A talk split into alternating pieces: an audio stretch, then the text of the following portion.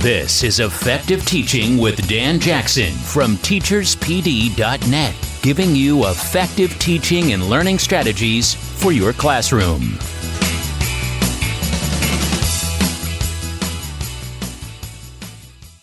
Hi, and welcome again to the Effective Teaching Podcast. I'm your host, Dan Jackson. Today is episode nine, and we are looking at how to make sure that you teach your students to take notes and engage with content. Now, the reason I wanted to talk about taking notes and engaging with content is that for me, I actually think it's the difference between students being passive consumers and them actually being active in their learning. And I think that makes a huge difference to how much they take on, how much they learn, how much they actually store into their memory.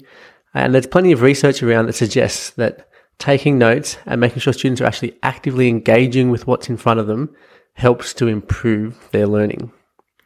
So the theory behind this is that taking notes requires the learner to do two things.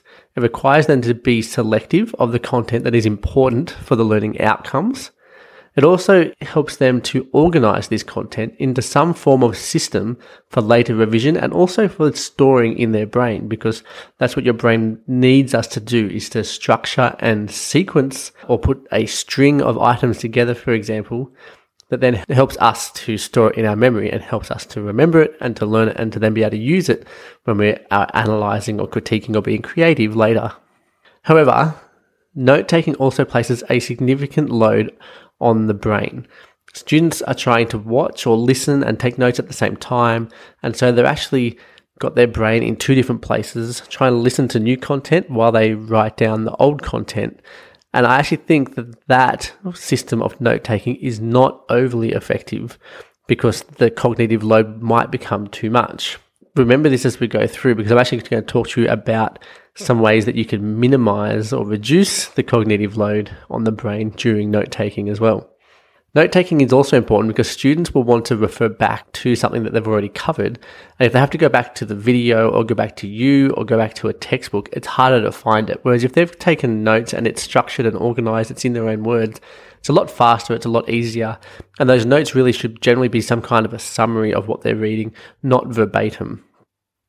It also is going to mimic real life where we take notes for later referral. I know I do it all the time.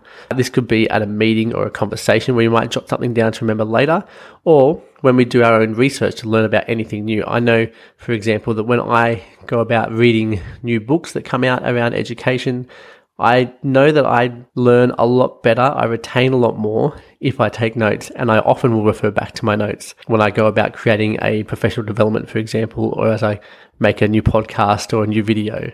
So having those notes for me, I know I read it, I highlight stuff, I underline it, I'll scribble stuff in the margins, I'll draw arrows all over the book as I read it, and then I'll also have a little exercise book next to me that I take notes in, particularly at the end of a chapter or something. I might sit there and just kind of provide some kind of summary of it. And that for me is really important because later I'm going to come back to that as I'm creating my PD oh, what exactly was it that how that went together? And so I find that and it helps me with what I'm then going to do in the future. It also helps students to prepare for their future when they might need to learn something new, a new skill or a new piece of content, because they need to learn how to identify key items and concepts and how to string them together for themselves. And I think taking notes and engaging with content really helps to develop that in our students, particularly because I want you to teach students how to take notes for your context. So for your subject area and for your year level with your students. So when it comes to actually getting your students to take notes, it is important that we remember the cognitive load that I talked about earlier, that note taking adds when it's something live.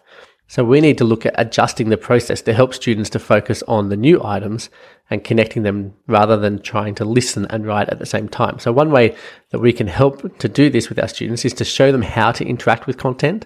Our students are very used to consuming content, particularly binge consuming, but we want to teach them how to actually interact with it, how to learn from it. So if it's a piece of text, explain how to identify key pieces of information in a text and in the way that text is written, because text is written differently for a science report than it is for some piece of history that's being recorded. Teach them to highlight and circle and underline. Just teach them how to actually engage with what's in front of them. Get them to write notes on the text or arrows all around it, like I explained I do when I read, and help them to see how the concepts actually connect while they're doing that. You want to make sure too that the notes that are taken are not verbatim. Uh, that kind of note taking really is not useful. The, the student is not thinking about the notes, they're just copying down what they're hearing. Instead, they need to be writing down just the key ideas and have those written in their own words because that then forces them to actually think about it. Pam Mueller, for example, in her article that she wrote with Daniel Oppenheim, found that laptop takers' tendency to transcribe lectures verbatim rather than processing information and reframing it in their own words is actually detrimental to learning. And so I actually would apply that to everything, not just to laptops. I think that if you are just transcribing something that's in front of you that you're meant to be learning, you're not actually going through the learning process. Whereas if you are processing information and reframing it in your own words, that is the learning. Because what you do when you learn is that you take the content or you take the items, you structure them some way that makes meaning and makes sense to yourself. And then you connect them to something that you already have. And that's how you store things into your memory. And if the note taking actually does that process for you, then that's great. But if you're doing it verbatim, then you're not doing that process and the note taking will actually be detrimental because it actually just means you're reducing your focus on what's in front of you. Other key things that we should probably make sure we're doing is to try to make sure that the notes are taken are not live. So I don't ask my students to take notes while I'm talking to them, for example. This will actually increase their cognitive load and make the processing of learning or information of skills really difficult. Instead, what I would do is I would record either as a video or an audio. Uh, I might even write it all down as text and give that to them so they can actually interact with it. This will help to reduce their load because it allows them to be in control. They can pause, they can rewind, they can fast forward, or they can just stop reading and write their stuff down and come back to it. It'll help reduce the cognitive load. They don't have to listen to new pieces of information while they're trying to take notes.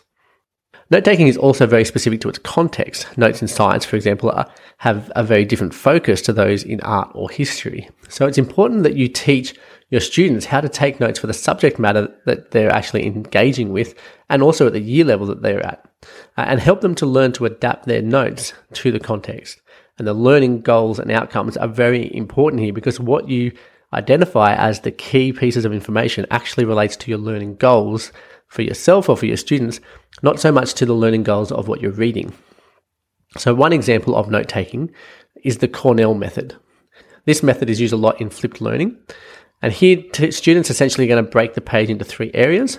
One for general notes that they just kind of scribble down as they're watching or listening and pausing. One with key terms and ideas that come out of the notes. And the last area is for them to summarize the page of notes that they've taken. I like to use this method with my flipped learning and myself as well. And I always spend some time teaching my students how to do that process, how to do the Cornell note taking method. And I noticed that this is actually quite an effective way because they have the kind of general notes, they then have processing it to identify key items, key terms, and then they're summarizing the notes they've taken into a more succinct thing that forces them to go through and structure the information that they've learnt. Uh, you can find some more details around this method on teacherspd.net. Just go to this episode of the podcast. Now, I would also recommend including guiding questions or comments. So when I flip when I use videos or if I'm using a website or an audio or something, I often use tools such as Edpuzzle or Insert Learning because they allow me to guide the students' notes and keep them focused.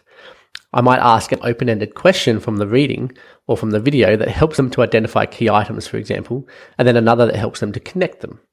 And so as they're watching uh, they have to write and take notes against the questions that I'm asking them.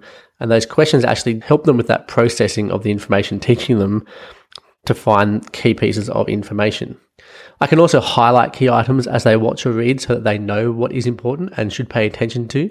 And I can adjust this. So with my younger years, I might actually be very specific in terms of, you know, highlight this, make sure you take a note on this. And the questions are more direct. Whereas as they get older and more used to this, I'll wean them off those kinds of questions. And I, instead, I'll say, you know, what were the key items in what you just saw? Well, what were the three key items even? Yeah, I might be that specific, but not tell them what those items are to pay attention to. But they know it just happened in the video. It just happened in what they read on the website. And so they can pick those items out of there. And then I say, how do those items connect to the next bit of information that they listen to or read? And that is really important, teaching them those skills. And so that's part of the reason why I use these tools like Edpuzzle and Insert Learning. It will also show me if they have learnt the information and concepts before I come to class because I can have a look at how they went engaging in the content see their answers to those questions, and then I know before I even get into class that I can change things up according to people who actually understood the information and students who were really struggling with it. I might also then get my students to do mind maps. The reason I really like mind maps is because it forces students to structure the information and to draw those connections on a piece of paper in front of them. And then I get them to stick it up at home and then they can constantly revise that content and the connections that are there. So now it's time for you to give it a go.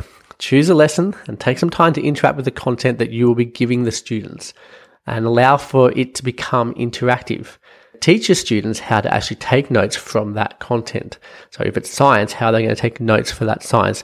If it's English, how are they're going to take notes from the text that they're reading.